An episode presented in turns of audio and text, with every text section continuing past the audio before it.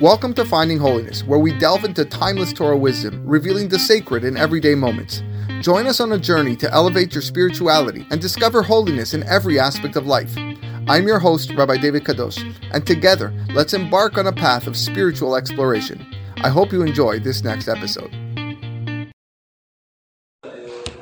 Okay, today's uh, today's divrei halacha is Leilu Nishmat Shoshana Bat Aliza Tina Shatzra Bisora Hayim the Nachala tonight. We are continuing our talk about Kitniot.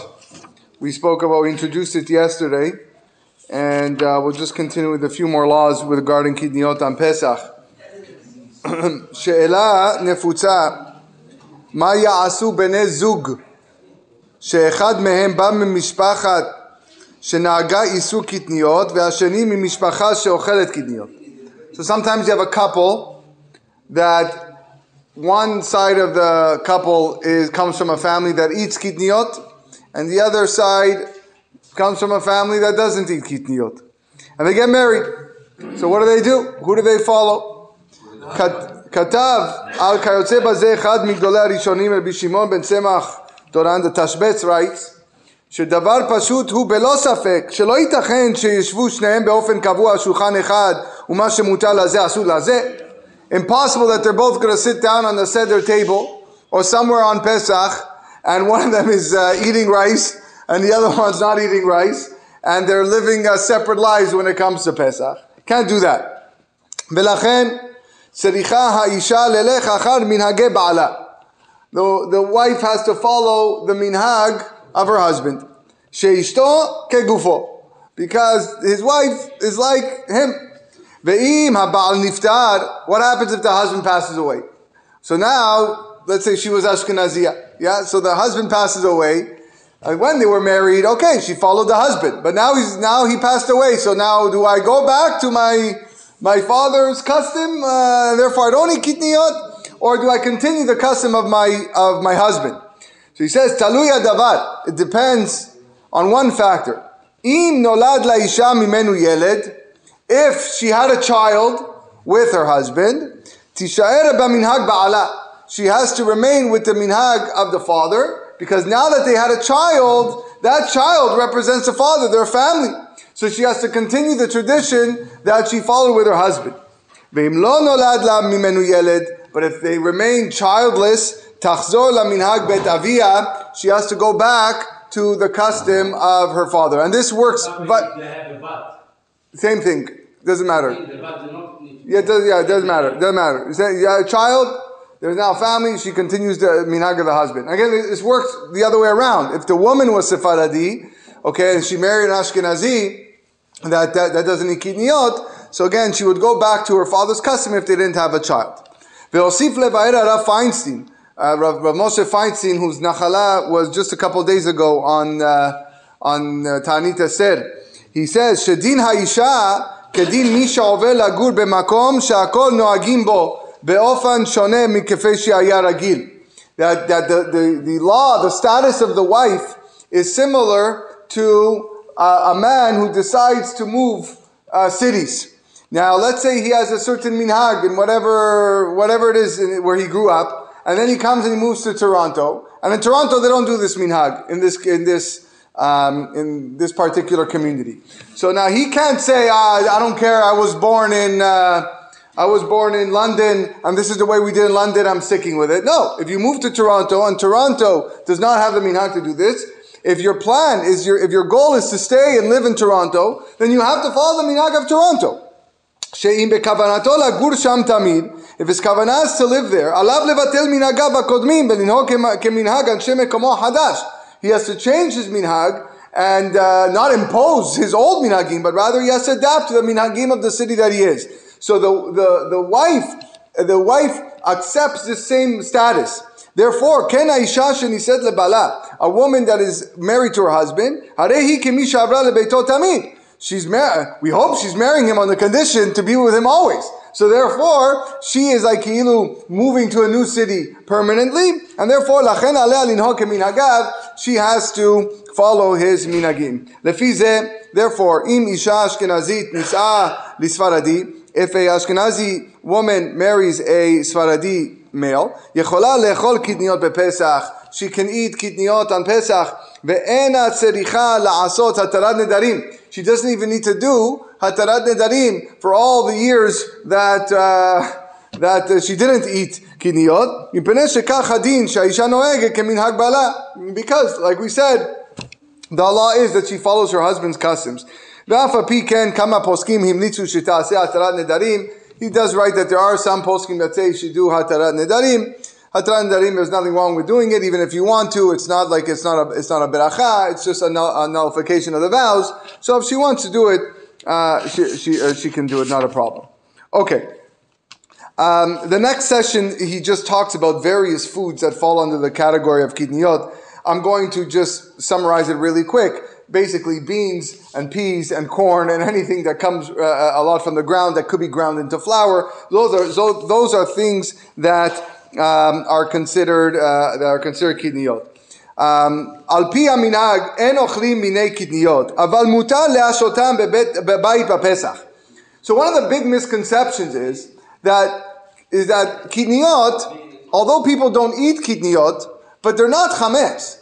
Uh, there, there's an isur in chametz that you're not allowed to own chametz, and you can't even see chametz. You can't put chametz in your, your, your, That's why we sell it, right? We sell the, our chametz, we lock it up and we can't even go in there. But kidniot is not chametz, which means just because you don't eat rice, that doesn't mean you can't own rice. I can have rice visible to me. It could be with all my other uh, Pesach food. Okay, I don't eat it, but it doesn't mean I'm not allowed to keep it. I'm allowed to have benefit from the kidniot. So, for example, an Ashkenazi that. Um, that cannot use vegetable oil. Okay? Vegetable oil for Ashkenazim is, is uh, kidniyot because it contains... Uh, He's going to have, what happened? no, he, Eh, okay, he's he's he's over the, the, the psak of his rabbis. That's what it is. According to Rama, Ashkenazim. Uh, but then, but then it becomes. Then it becomes free for all, right? Then when, when are you going to place the guidelines? If you decide one day that you want to uh, be like the Ashkenazim and you're going to have every member of your house light. Okay, but but but then where do you draw the line? Because then. But but you have you have you have minagim of your of, of our our fathers. No, no, it's not in the old days. It's not in the old days. It's not in the old days. If if I decide that I want every one of my children to light uh, Chanukiah on Chanukah, but that's not our custom, right? Uh, uh, you know, our our poskim say the Sfari poskim you light one menorah on Chanukah, one Chanukiah. Who am I to just say, okay, I'm going to ignore what they're saying and I'm going to light now one for every one member of my family? That's not the way we do it. So yeah, you're right. Everybody, it's free for all. You have, you have free choice of what you want to do, but we have to respect the opinions of our uh, of our chachamim. Now, the, the reality is that today in Eretz Israel, there's a lot of people that are just slowly beginning to uh, to follow the Sfaradim and, and eat kitniot. Um, for various reasons, which I'm not, I guess I'm not going to get into. It's up to them and what, what they what they decided with their rabbis. Um, but nevertheless, okay, that, that's that's up to them. But what we're saying now is that you could have benefit from kidniyot. So, for example, Ashkenazim or those that don't eat kidniyot, they cannot they cannot use canola oil. Canola is is a kidney. So therefore, um, vegetable oil, which contains canola oil, they're not allowed to use on uh, on Pesach. And so that's why you see cottonseed oil. That's what the Ashkenazim use for, for cooking. Um, but they can use vegetable oil or canola oil to light their candles for Yom Tov. Even those were even because it's not chametz. If it was chametz, I wouldn't even be allowed to see it. I wouldn't have it in my possession. But they're allowed to. They're allowed to have benefit uh, from it. מותר למי שנוהג שלא לאכול קדניות, לבשל קדניות למי שנוהג לאכול קדניות בפסח. An Ashkenazi can cook uh, kidniyot food for someone who can eat uh, kidniyot.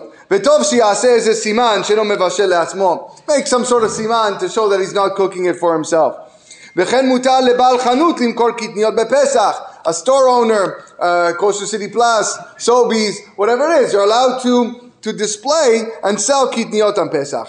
אבל אם יש חשש שמעורבים בקטניות גרגירי חיטים, if there's a chashash that maybe they'll mix up with some uh, grains of, of wheat, okay, then לא יסחר בהם. Better not to do business, uh, to sell them. כדי שלא להכשיל את הקונים באיסור חמץ, we don't, God forbid, want to have the, the buyers to, uh, to purchase uh, chametz, וטוב למוכרם במכירת חמץ, and therefore it's just best probably to, um, to sell them.